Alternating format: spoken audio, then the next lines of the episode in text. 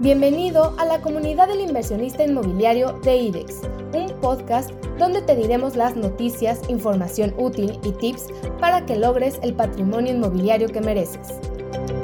Hola, hola inversionistas inmobiliarios, ¿cómo están? Gracias, gracias por estarse conectando a este ejercicio de webinar que nuevamente estamos haciendo desde IDEX, IDEX Inmobiliaria. Me acompaña como siempre Alejandro Michel Leaño. Mi querido Alex, ¿cómo estás? Todo muy bien, aquí con el gusto de acompañarlos un día, un día más. Ok, muy bien. Bueno, pues hoy, hoy tenemos un, gran invitado. Eh, la verdad es que muy contento de tener hoy a esta personalidad. Se los voy a presentar en este webinar donde hemos tenido una buena cantidad de gente interesada en eh, hablar les voy a presentar al señor Francisco Andrañez, lo dije bien, espero que sí, Francisco Andrañez, que es el CEO de Homey.mx, que es la plataforma digital de alquiler y administración de departamentos más grande de México. Está financiada por fondos de riesgo como Equity International y Angel Ventures también es fundador y CEO de Metro Buildings, una empresa líder en el desarrollo de bienes raíces multifamiliares en América Latina. Pionera en el rumbo de departamentos en renta, Metro Buildings ha participado en la adquisición, desarrollo y o administración de 15 edificios multifamiliares en la Ciudad de México, en Monterrey, Buenos Aires, Santiago, Lima, Bogotá, Medellín y Nueva York. El señor Andrañez tiene más de 25 años de experiencia en inversiones inmobiliarias en la región y antes de ocupar su cargo actual estuvo durante, eh, durante varios años, durante 12 a cargo de inversiones inmobiliarias para América Latina en Prudential Real Estate Investors, habiéndose desempeñado como director de inversiones y presidente de su comité de inversiones. Francisco, ¿cómo estás? Bienvenido. Muchas gracias por aceptarnos la invitación. Gracias a ti, qué gusto poder estar con ustedes. Eh, al contrario, gracias a ti por estar por acá. Oye, veo que tienes un montón de experiencia en temas de, vivienda en renta. Eh, platícanos un poco más de tu experiencia, por favor. Sí, la verdad que eh, de vivienda en renta se me hace un, un activo súper interesante que estando yo en Prudential, yo veía que en Estados Unidos era nuestro activo número uno de inversión y cuando estábamos buscando cosas para hacer en América Latina, no existía, no existe ese concepto, no existía ese concepto de hacer edificios 100% para la renta. Y, y entonces empezamos a estudiarlo, a ver qué pasa, por qué no se hacía.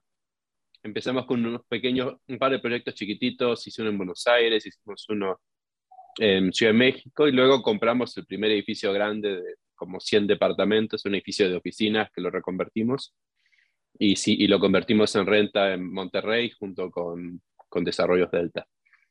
Y la verdad que empezamos a ver que un montón de los miedos o mitos urbanos que había del tema de la renta no, eh, pues no, no eran tal así una vez que los hacías. O sea, si uno hacía el proyecto bien, el proyecto de vivienda en renta sería un proyecto rentable y un proyecto seguro y una buena inversión. Y las mismas cosas que hacían que todos los fondos de pensiones gringos quisieran tener vivienda en renta en, Estados Unidos, hace que sea un buen activo para vivienda en renta en México, ¿no?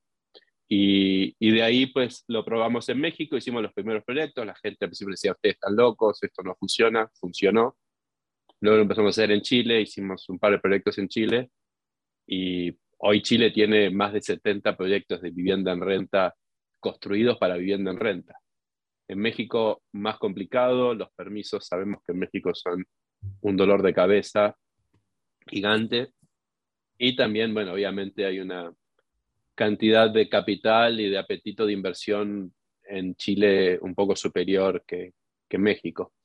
Este, a pesar de que México es un mercado 10 veces más grande, ¿no? Con lo cual, eh, la realidad es que queda todavía un mercado infinito por, por hacer en este país en lo que es vivienda en renta.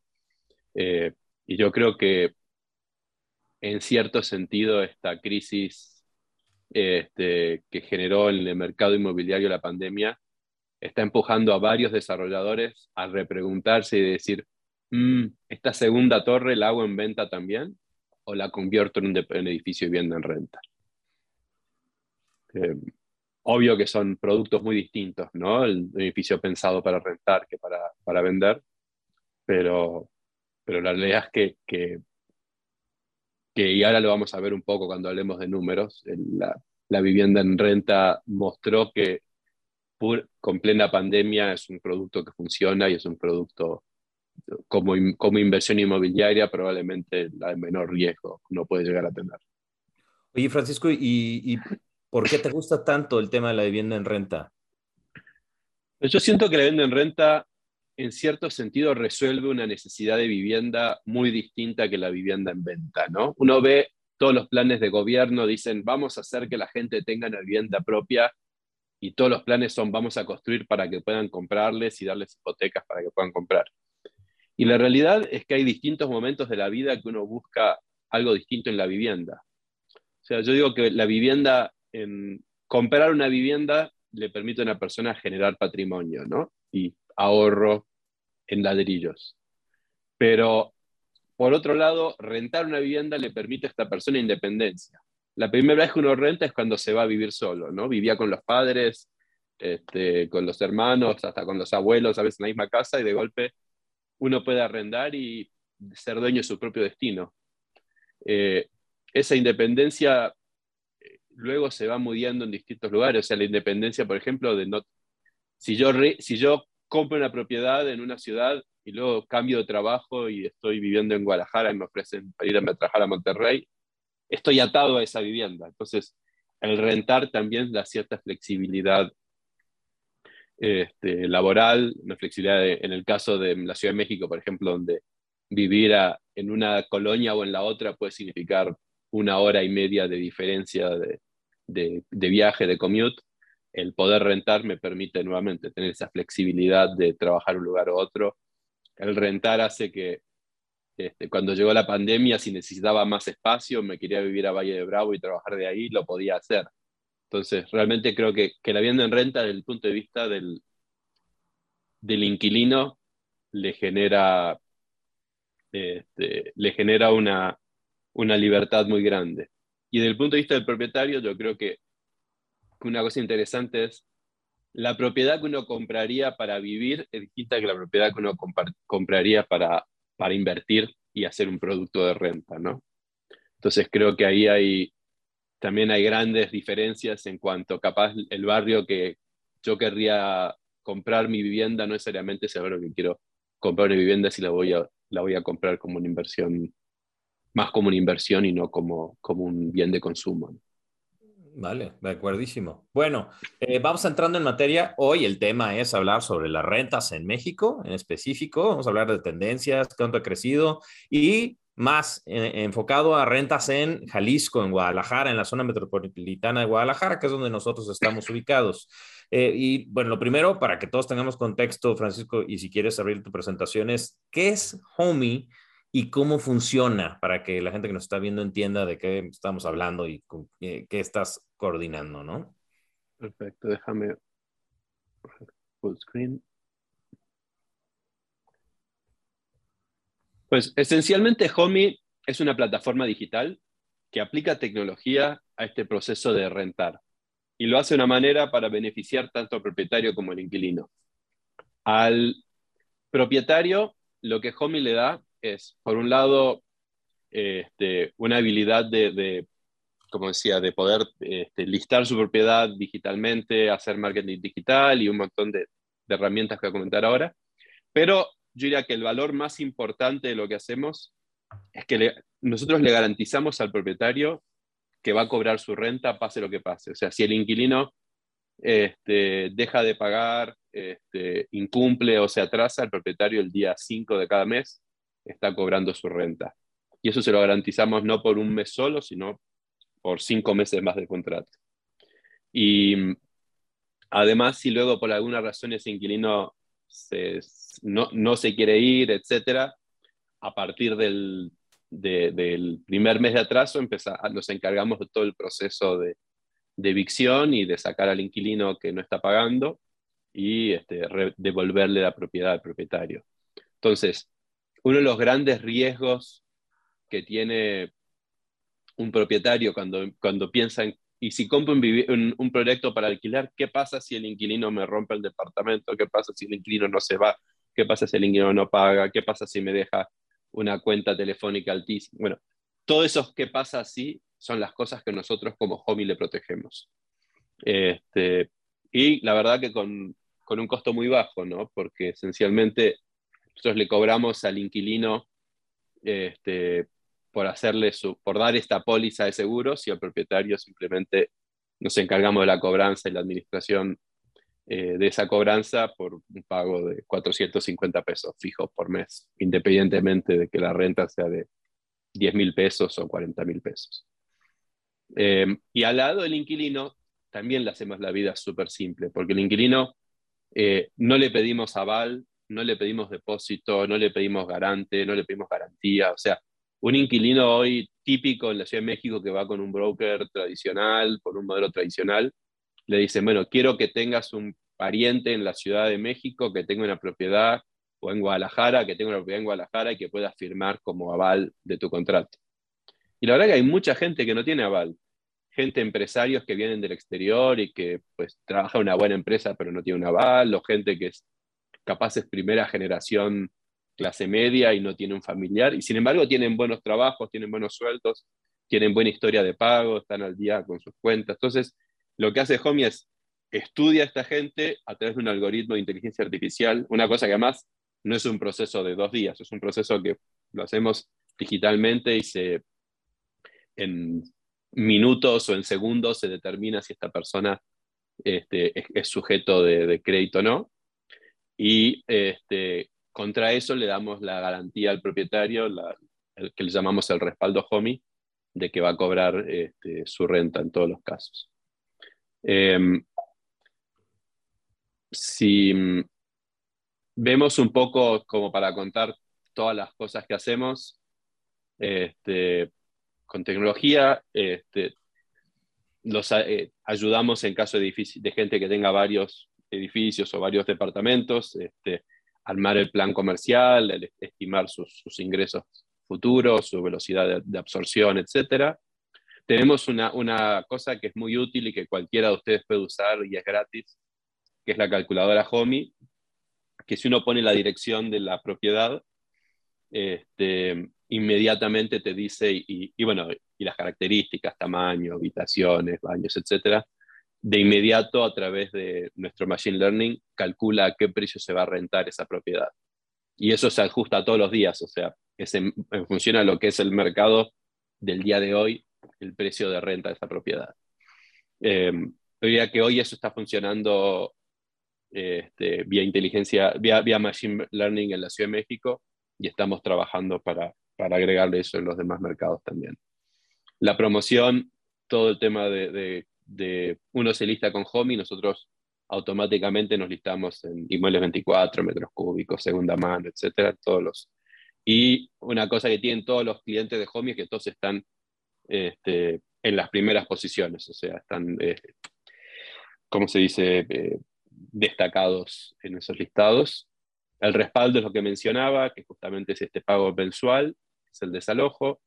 El screening se hace de manera digital también. Tenemos una aplicación para coordinar todas las visitas. La gente dice, es como hacer una reserva de restaurante, quiero ir el miércoles a las 3 y lo hace vía digital y aprieta su clic y ya le queda la, visita confirmada para el departamento.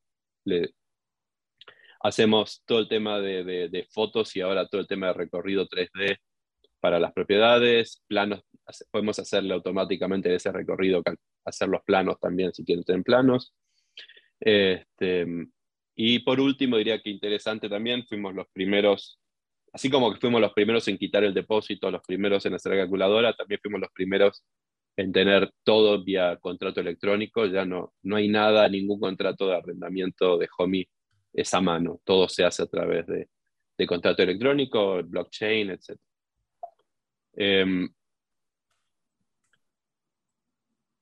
Trabajamos ya sea directo con algunos casos, pero también en muchísimos casos trabajamos a través de corredores inmobiliarios, que ellos se encargan de, o sea, trabajamos juntos en la comercialización, este, o la hacen ellos, y nosotros luego damos el componente del seguro del contrato y de la cobranza.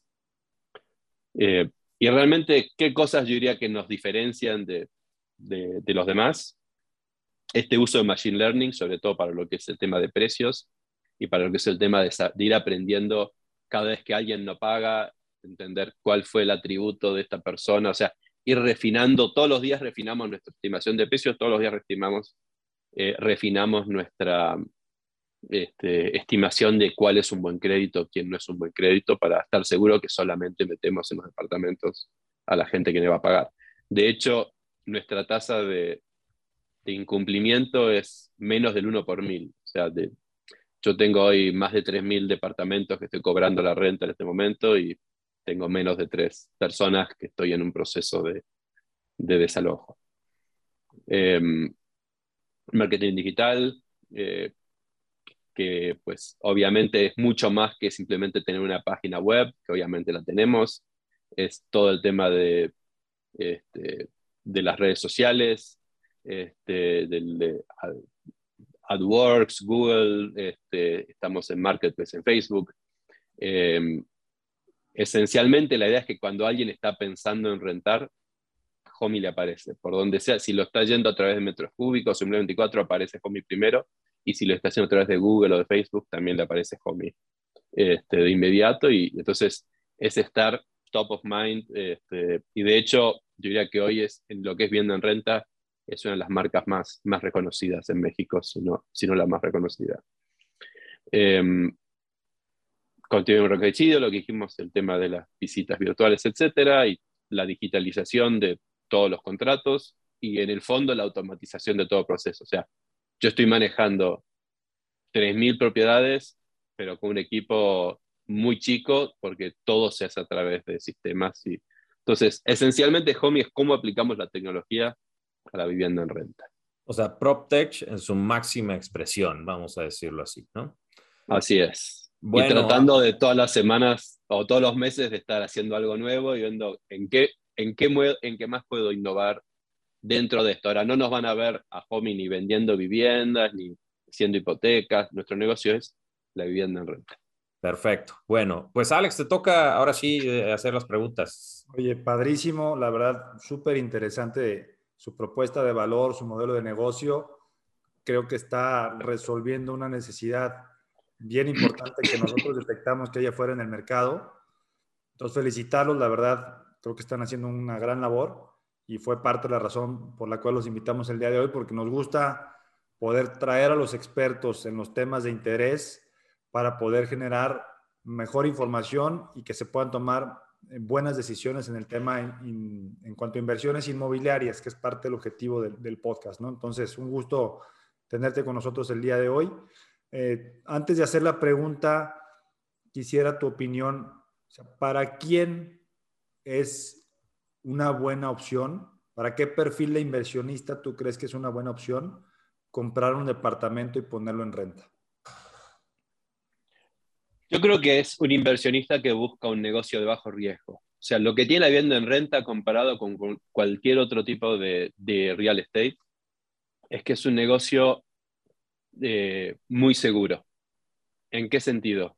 Que eh, por un lado es un producto que se ajusta con la inflación, ¿no? O sea, si los contratos de renta son contratos de un año y si la inflación sube, yo el año que viene voy a poder subir mis rentas. Por lo general, yo diría que en el promedio, si se fija, suelen subir la inflación más un 2% por año.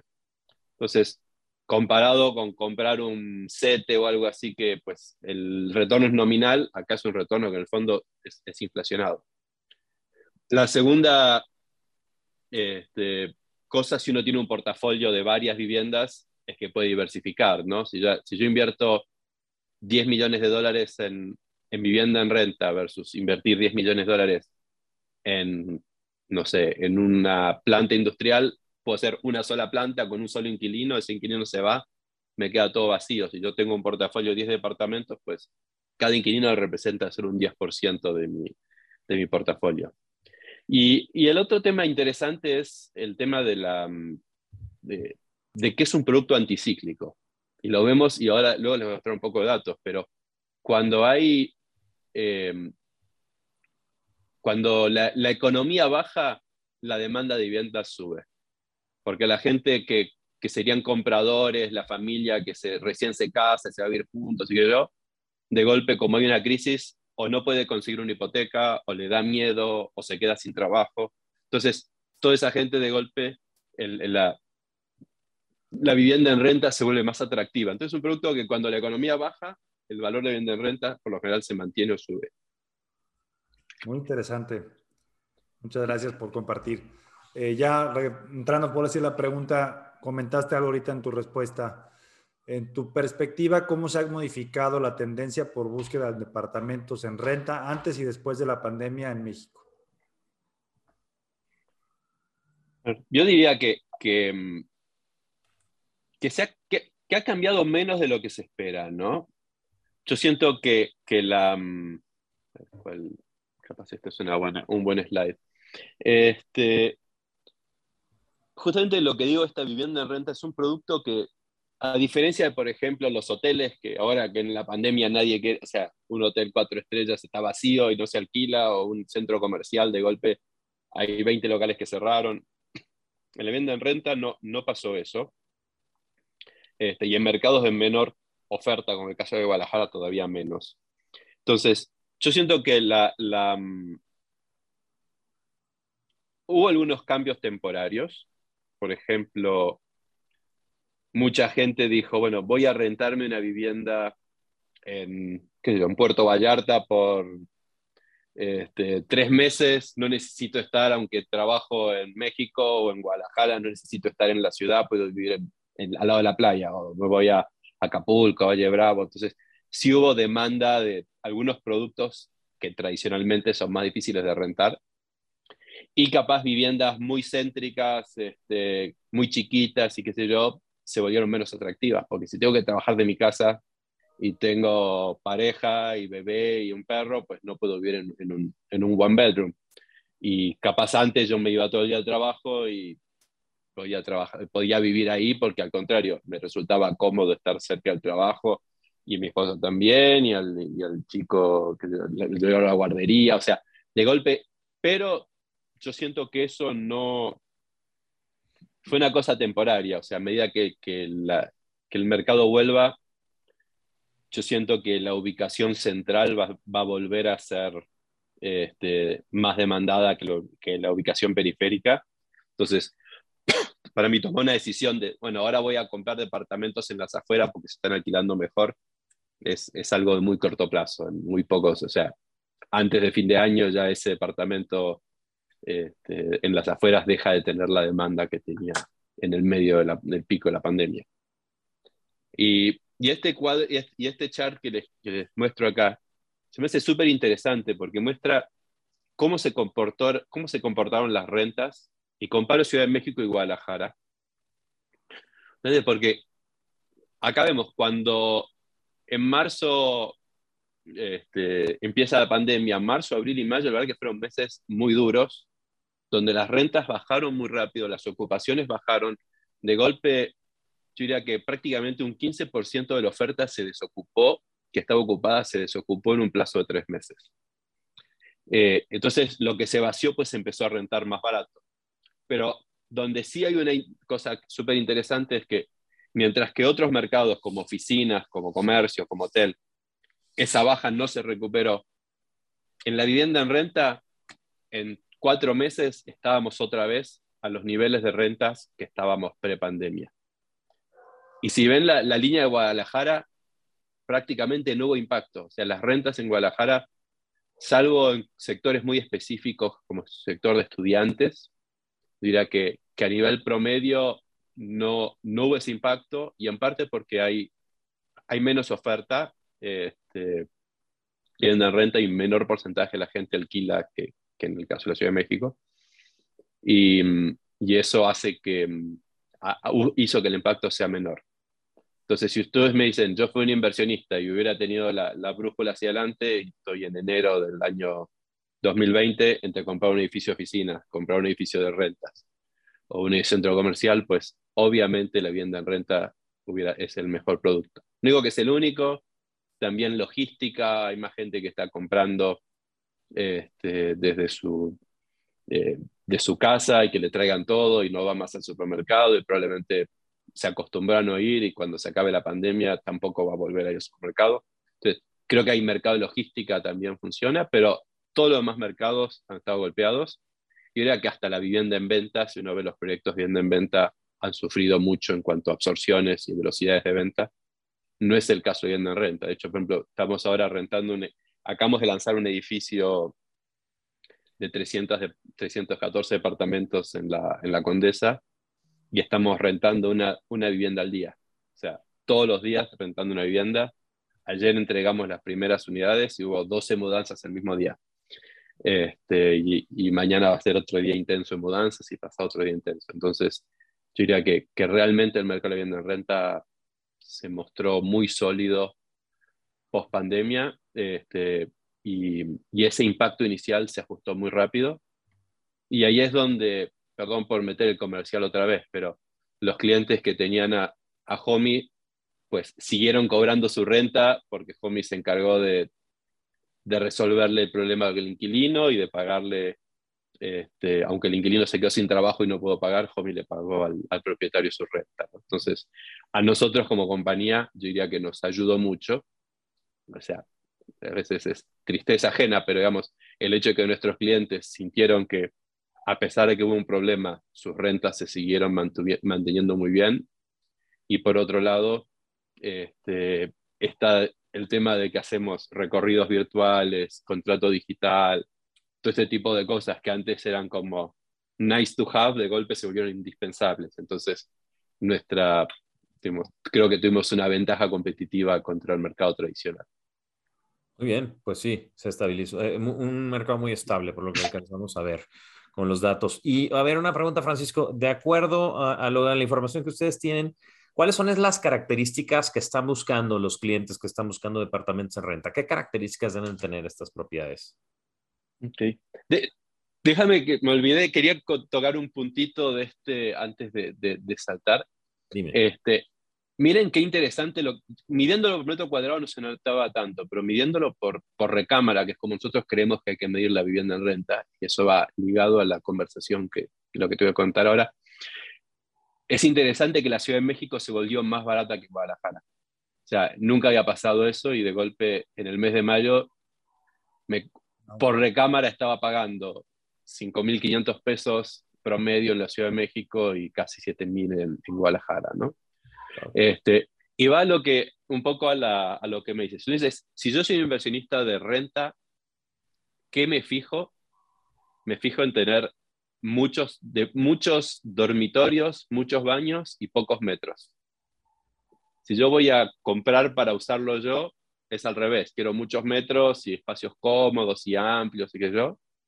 En la renta, piensen que mucha de la gente que renta, justamente renta, porque si tuviera mucho dinero, compraría.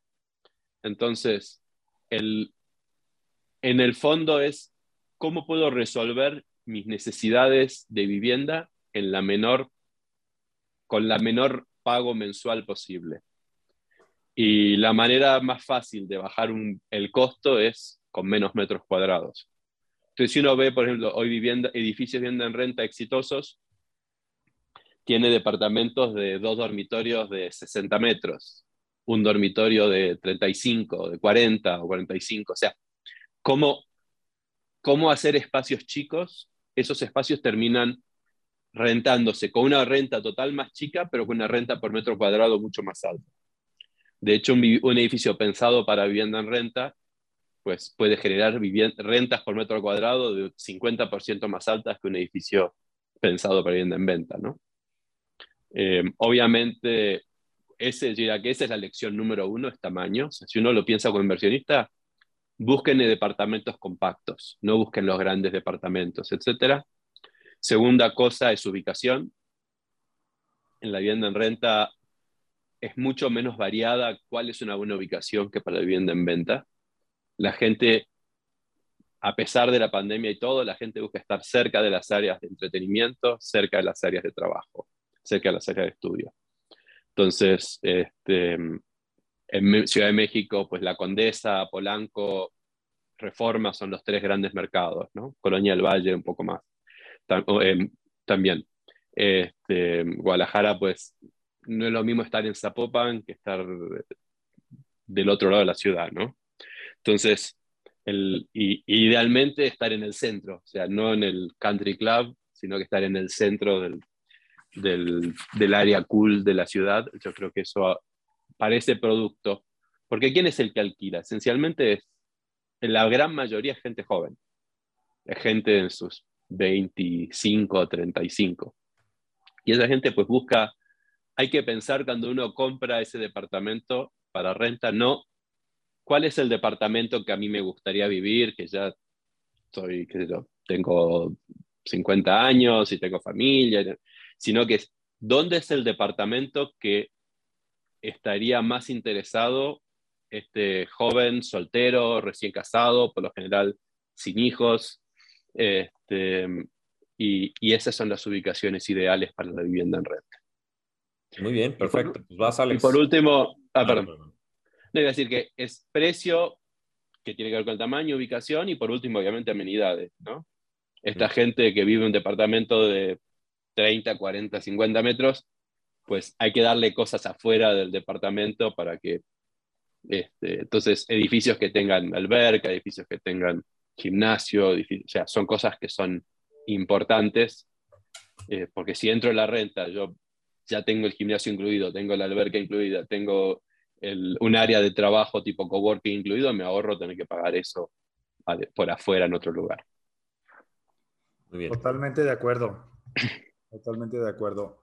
Eh, fuera de Ciudad de México, que obviamente por tamaño es probablemente donde haya más demanda de departamentos en renta, ¿qué otras ciudades es donde hay mucho mercado para este tipo de producto? Yo diría que la ciudad número dos definitivamente es Guadalajara. Este, hasta como ven, en muchos casos rentas más altas que en la Ciudad de México. Entonces yo diría que en los buenos barrios de Guadalajara es un, es un producto súper demandado. Hay mucha gente joven en Guadalajara, hay muchos estudiantes, hay mucha gente que viene foráneos que vienen de otras ciudades o de otros países, etc. Entonces tiene mucha de la dinámica de esta, que, tiene la Ciudad de México en las áreas centrales. Em, interesantemente, en la Riviera Maya, en Mérida, esa zona es una zona que, funciona muy bien la renta.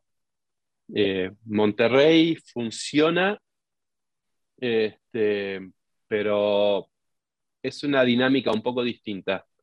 Este, en ese sentido diría que, que, a pesar de que Monterrey y Guadalajara pueden ser ciudades comparables en cuanto a, a tamaño de la economía o de la población, el mercado de, sea, si, yo, tuviera que poner vivienda en renta, probablemente le invertiría un poquito más a Guadalajara, pero Monterrey sigue siendo un mercado súper interesante también, y también Tijuana lo veo como muy buen mercado, hay mucha gente temporaria, o sea, es, esencialmente es ubicaciones donde gente que está viviendo por poco tiempo le pueda interesar, ya sea porque trabaja, porque estudia, porque viene a otro lado. Eh, entonces, esos son los mercados, pero la realidad es que hay, hay oportunidad en muchas otras ciudades. Ahora, pasa ciudades muy chiquitas, los mercados ya son más chicos. Entonces, yo puedo hacer un edificio de 600 departamentos en La Condesa y se va a alquilar en un año y medio. Si hago 600 metros en 600 departamentos en Los Mochis, puedo, nunca lo voy a llenar. O sea, hay, que, hay que escalar los proyectos en base al mercado en el que estoy. Muy bien. Y eh, digo, eh, la pregunta aquí es en Guadalajara en específico. ¿Cómo fue la demanda en la búsqueda de departamentos en este 2021? ¿Tenemos ese dato? Es, la demanda es un poco más difícil de medir, este, en particular porque pues nosotros la demanda la medimos de la gente que nos manda a nosotros. Entonces, si yo tengo más producto, voy a tener, o sea, como yo estoy creciendo la cantidad de producto que digo en mi plataforma todos los meses, eh, también la demanda es automáticamente crece porque hay más gente que se me acerca. Este, lo que nosotros podemos medir es un poco, es un poco más la oferta y, y, ver cómo evolucionaron, ¿no? Pero claramente hay áreas de la, de la, ciudad que son, son más atractivas. Acá lo medimos por metro cuadrado este, y acá por, por, por recámara. Y la verdad que una cosa que yo les, les, recomendaría a cualquier persona que invierta en vivienda en renta olvídense los metros cuadrados. Piensen por recámara. cuánto puedo rentar por recámara este, en cada mercado. Como ven, por ejemplo, este, por metro cuadrado, Country Club parece que es más alto, pero en realidad por recámara la zona con más demanda es Colina de San Javier. Entonces, esa es la manera de pensar. El que quiera ganar dinero haciendo vivienda en renta tiene que pensar a qué precio, cuántas recámaras tengo, cuántos baños tengo y a qué precio voy a poder rentar esa recámara. Son un departamento de vivienda en renta con recámaras muy grandes, el precio por recámara va a ser casi el mismo que una recámara chiquita, pero mi costo es mucho más alto, porque uno compra por metro cuadrado y arrienda por recámara. Digamos que lo que más buscan es la mejor funcionalidad al mejor precio, ¿no? Así es. Y si ustedes me dijeran, más allá del, esto recámara obviamente es algo muy genérico, ¿qué otras cosas me fijaría? Me fijaría que haya la misma cantidad de baños que recámaras, cosa que si quieren compartir varias, muchas, mucha de la gente que arrienda son roommates, son parejas y cada uno quiere tener su propio baño. Entonces, este, es buena rule of thumb decir, si tengo dos dormitorios, dos baños. Si tengo cuatro dormitorios, cuatro baños. Este, la otra cosa que diría es el espacio de guardado. Este, hay departamentos que son súper grandes y luego tienen un solo pequeño closet en, en, el cuarto. Entonces, yo si tuviera que invertirle para algo en renta, invertiría estar seguro de construirle suficiente espacio de closet para que mi, mi cliente no se vaya porque no tiene dónde poner las cosas. La otra cosa es equiparlo, o sea, alguien que va a rentar por un año o dos no quiere tener que comprarse un refrigerador, una lavadora. Y yo, propietario, no tengo drama de cuando dentro de la inversión gigante que hice en comprar un departamento, vale la pena comprar el refrigerador, comprar la lavadora, comprar la secadora. Si pongo un lavaplatos es ideal porque la gente se acostumbra a no lavar los platos y ya luego no se quiere ir. Entonces, el equiparlo con electrodomésticos este, hace que sea mucho más interesante para el cliente y el amoblarlo también. O sea, pero no el amoblamiento, ah, los muebles viejos que me quedaron de mi casa, que ya no los quiero, los pongo en el departamento. Eso es, eso es un negativo. Si el inquilino va y tiene inmuebles viejos y feos y que sé yo, paga menos que si estuviera vacío. Pero si le pongo mobiliario moderno, interesante, etcétera, la verdad que, que hay mucho, mucha, muchos de nuestros clientes es gente que, si yo me vine de, no sé, Estados Unidos a trabajar a, a Guadalajara, a la planta de HP por este, dos años, no quiero te comprarme todos los muebles por dos años. Entonces, y además llego y, me gustaría poder mudarme mañana y no esperar cuatro semanas a que me manden el sillón que fui a comprar a Liverpool y que me lo están haciendo a medida. Entonces, el, el dar un departamento bien amoblado puede generarte un premium de renta de un 30%, 50% hasta en algunos casos. Entonces, si es, es otra recomendación si uno va a ser viviendo en renta, invierta un poquito más, equípelo, inviertan un poquito más, pónganle closets, inviertan un poquito más, pónganle muebles, inviertan un poquito más, pónganle cortinas. Todas las cosas que alguien que se va a vivir un año no quiere gastar dinero en eso. Claro, ahí es donde hay una buena cantidad de... Sí. No gasten en el colchón, que cada uno se compre su colchón. Es medio feo usar un colchón de alguien más, pero digamos, las cosas que duran, ¿por qué no? Sí, sacaras un cálculo del rendimiento de esa inversión adicional, yo creo que sería muy alto, ¿no? Pero bueno. Es como el auto, ¿no? Cuando uno arrienda, arriendaba un auto, ahora, ahora ya no están así porque no existe más el tema del GPS, pero uno pagaba, se iba a Miami 80 dólares por día de, por el auto y 15 dólares por día por el GPS. Y la realidad que, que el costo del GPS era 400 dólares, el auto era este, 10 mil. Entonces, el, la, creo que es, ese mismo efecto GPS que se da en los muebles, ¿no? O sea, es una pequeña inversión con un yield altísimo. De acuerdo. Nos diste varias respuestas de cosas que íbamos a estar preguntando. Me gustaría profundizar un poco más en cuanto a las zonas que ves con mayor potencial para vivienda en renta. Mencionaste por ahí Colinas de San Javier. ¿Cuáles son para ti digamos, los hotspots ahorita para pensar en invertir en una vivienda en renta? La verdad que los expertos en, en Guadalajara son ustedes. O sea, no, no, no pretendo en mi expertise. Lo que yo te, lo que puedo sí decir es que los inversionistas institucionales que han invertido en vivienda en renta en la ciudad, este, les ha ido muy bien.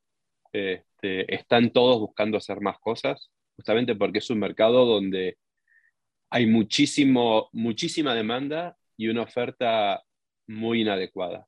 Entonces, yo creo que como inversionista individual, yo estaría en la búsqueda de qué buenos departamentos hay en estas, en estas colonias este, que, tengan, que tienen mayores precios por recámara y buscar proyectos que me ofrezcan departamentos de dos dormitorios de 60 metros, de 70 metros, un dormitorio de entre 35 y 45, estudios. Los estudios son un, producto súper interesante para, para, estudiantes.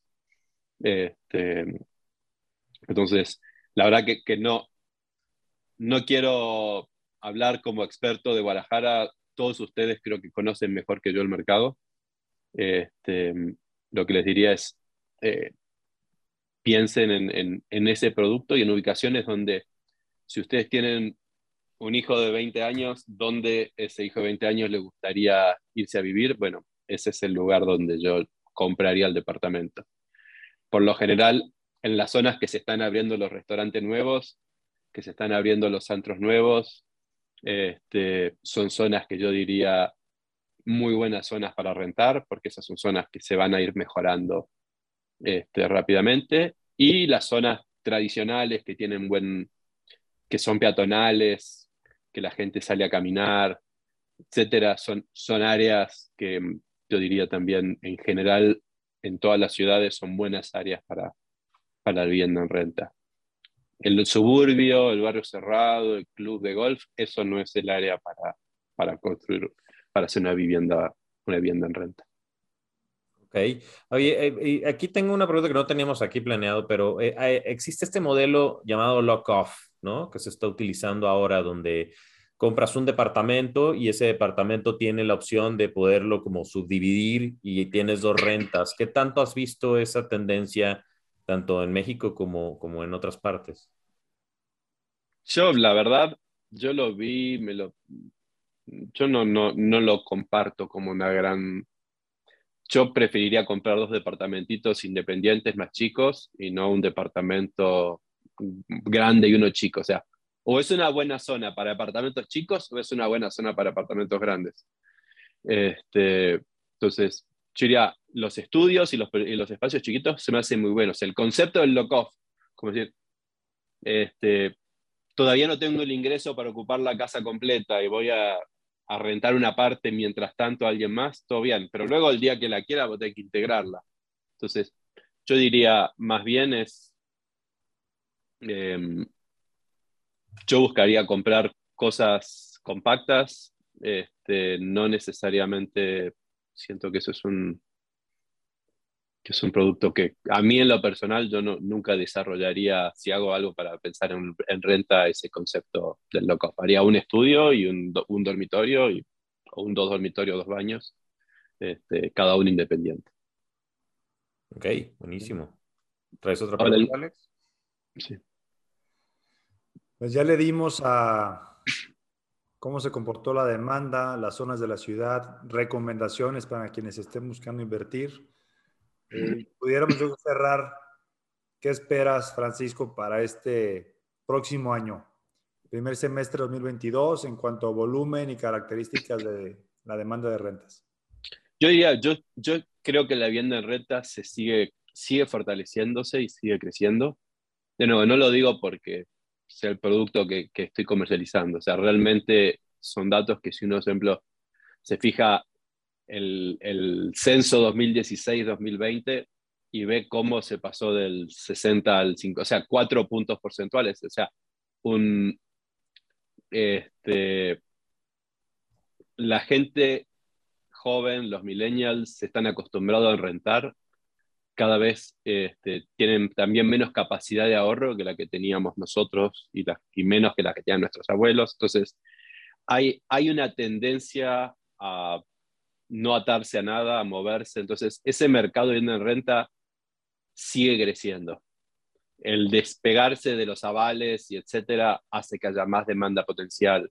Entonces, yo siento que el, que no va a haber, que, o sea, no es una cuestión del COVID de esta semana que la gente alquila más, es, una, es, un, es realmente una tendencia secular que se está dando este, más allá de los ciclos.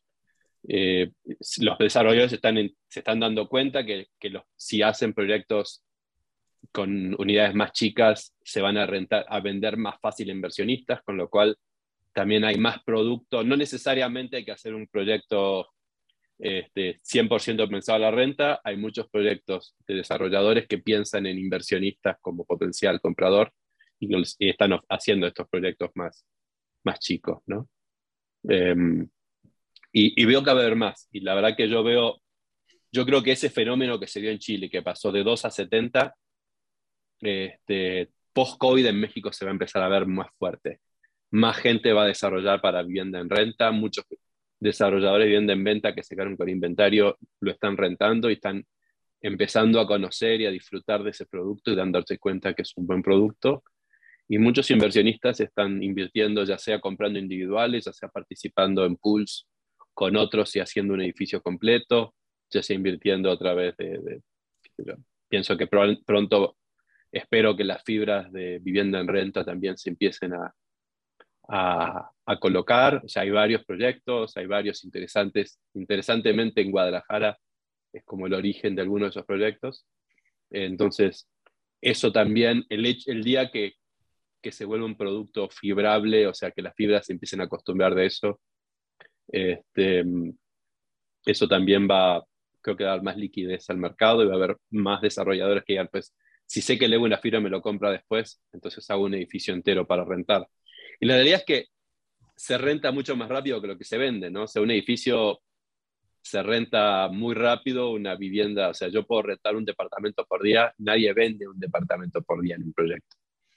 Entonces, el, eh, pienso que eso hace que, que, más gente del lado del desarrollo se estén volcando a la vivienda en renta. Y los inversionistas que invirtieron en renta y les fue bien con la pandemia también van a decir, pues, ¿por qué no? Alguien, eh, preguntado de oficinas. Pues yo creo que mucha gente se quemó con oficinas y lo va a pensar dos veces antes de volver a comprar una oficina. Y sin embargo, en la vivienda en renta sí, sí lo van a, sí van a comprar una vivienda en renta después. Ok, pues buenísimo. Este, tenemos algunas preguntas que nos están haciendo en el chat que quisiera proponer. Aquí algunas, algunas ya a lo mejor ya, hay respuesta, pero vamos a hacerlo de todas maneras. Nos pregunta Fernando Asensio eh, que si Homey maneja también oficinas. No, hacemos solo vivienda, solo vivienda, solo residencial, en parte porque nosotros garantizamos, en base a la cultura de pago de cada individuo, y en oficinas es muy distinto, o sea, no es, es, si el negocio de ese abogado le va bien o le va mal, o si ese negocio de este, esa, esa, empresa. Entonces es, es, un underwriting muy distinto que mi underwriting se basa en que yo estoy, yo he analizado ya decenas de miles de créditos.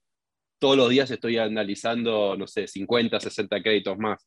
Entonces, yo aprendo justamente con ese crédito personal y hacer mucho de lo mismo y oficinas no es muy, es muy distinto. El crédito de esta empresa no tiene nada que ver con el de la otra. En cambio, en las personas, la gente que tiene este perfil, aunque sea una persona distinta, suelen tener esta capacidad de pago.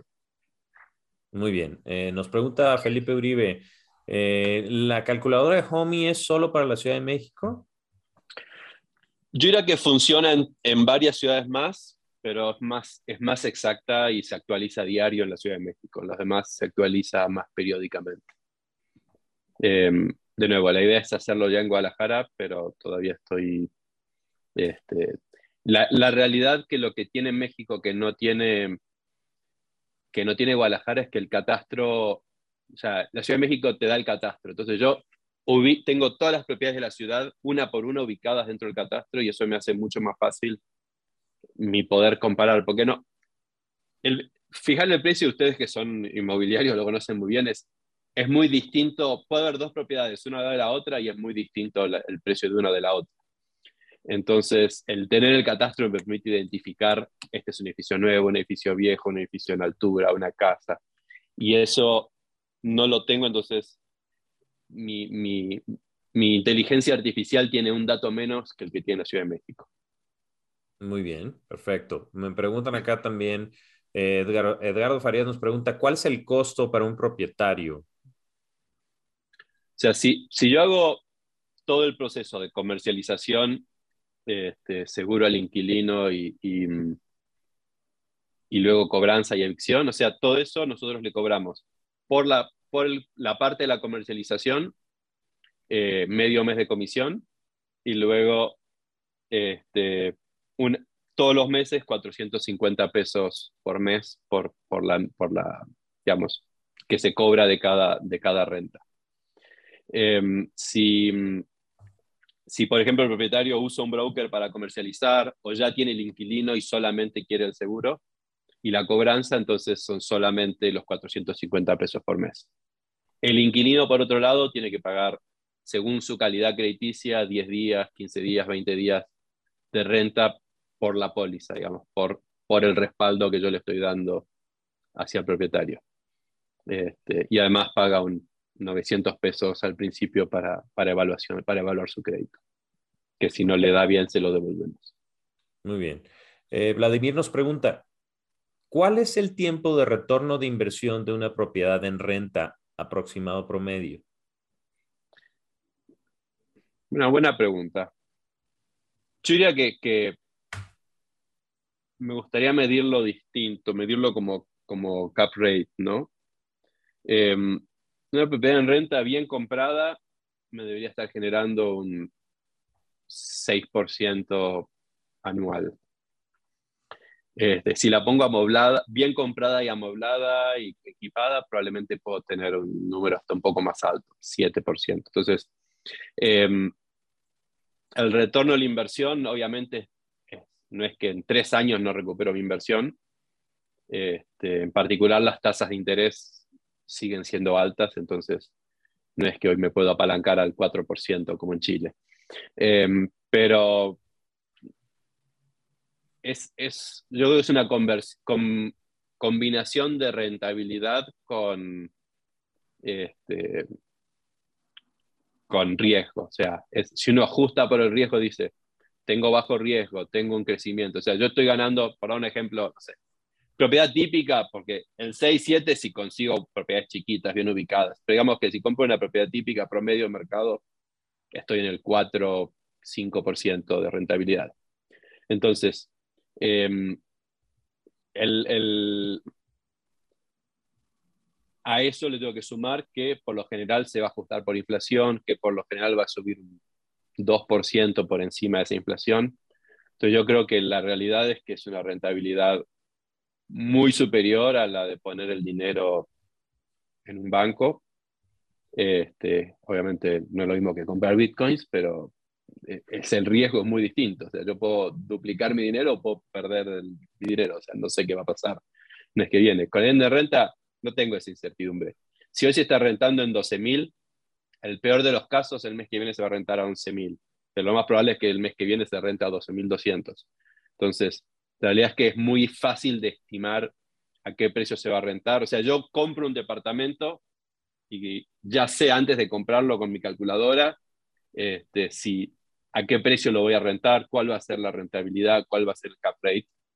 Y eso es, es muy distinto de cualquier otra cosa. En los comercios la verdad que no sé si voy a conseguir rentarlo en 300, en 400 o en 500. La, la variabilidad va a depender de si encuentro el inquilino que está desesperado por esa ubicación o, en cambio, en, en la vivienda en renta, la verdad que no está, es, el rango de variación es muy chiquito. Si esta propiedad vale 12.000, lo voy a rentar en 12.000. Si me espero tres meses, capaz consigo el que pague 14.000, pero, pero en realidad no me combino. la realidad es que un error que yo veo que hacen muchos propietarios es que ponen la renta muy alta y al final del día esos dos mil pesos más que le subieron a la renta los perdieron teniendo un mes y medio, dos meses más el departamento vacío. Yo le diría que, por lo menos a través de la plataforma nueva, nuestra, un departamento bien preciado se debería rentar en dos semanas. si se renta más es que estamos, le, hemos cerrado en el precio o el propietario quiere un precio muy alto. Buenísimo, creo que fue una extraordinaria respuesta. Muchísimas gracias, Francisco. Este, ya por último, Juan Pablo nos pregunta, ¿qué tanto influyen ustedes en la administración de los departamentos? O sea, ¿ustedes están integrados a cómo se administra el edificio y sus amenidades o solamente la cobranza? Yo diría que depende el... Hay proyectos que manejamos todo y hay otros que solamente, digamos, que el edificio entero lo estamos manejando nosotros, en esos casos, este, en algunos casos tomamos también la administración del, resto del edificio. En otros lados, el propietario tiene su administrador y nosotros la comercialización y la cobranza.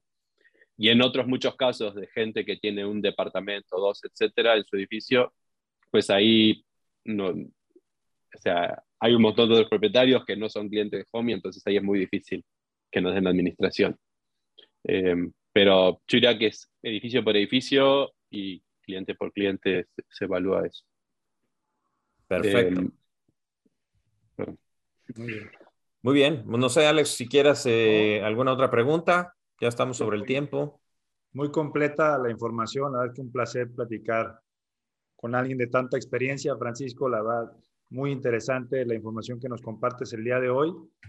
Probablemente luego nos podremos echar otro para entender un poco cuáles son los factores que han impedido que un país como México tenga un crecimiento tan bajo en, la parte de oferta, ¿no? Eh, creo que ese es un, un, tema bien interesante a explorar. Vemos mercados que han crecido a mucho mayor volumen, probablemente con poblaciones más pequeñas, pero bueno, creo que da, hay muchísimo material ahí para echarnos otro webinar. Agradecerte por el tiempo. Ese, ese webinar no lo grabamos. No se lo grabamos, ese es, Pero bueno, sí es un factor interesante porque definitivamente la oferta está muy por debajo del tamaño y potencial que tenemos en el mercado, ¿no? Pero bueno, ya habrá oportunidad de comentarlo. Agradecerte por tu tiempo, por compartir tanta información tan útil con nosotros y invitar a todos los que nos escuchan que visiten Homey, que los contacten en caso de tener algo de interés de conocer más del producto. Y bueno, eh, agradecerte, Pablo, la invitación y listos para podernos eh, echar otro próximamente. Ok, bueno, nada más recordarle a todos los que nos están viendo que este podcast se graba, bueno, este webinar se graba y se libera en Spotify, se libera en YouTube, en nuestros canales de IDEX y también nos pueden ver en todas las redes sociales, Facebook, Instagram, eh, LinkedIn, etcétera. Por ahí vamos a seguir liberando información que Francisco nos hizo el favor de, platicarnos. Y sí, visiten, visiten homie.mx, se escribe H-O-M-I-E.mx por aquello de que no se entienda cómo es homie. Y un gran, gran placer, Francisco. Muchas gracias por el tiempo. Gracias a ustedes. La verdad que me encantó el panel, me encantaron las preguntas. Este, estoy a disposición de, todos ustedes para cualquier duda que tengan. Este, y de nuevo, no, no, puedo más que agradecerlos que, nos que me hayan invitado a participar hoy.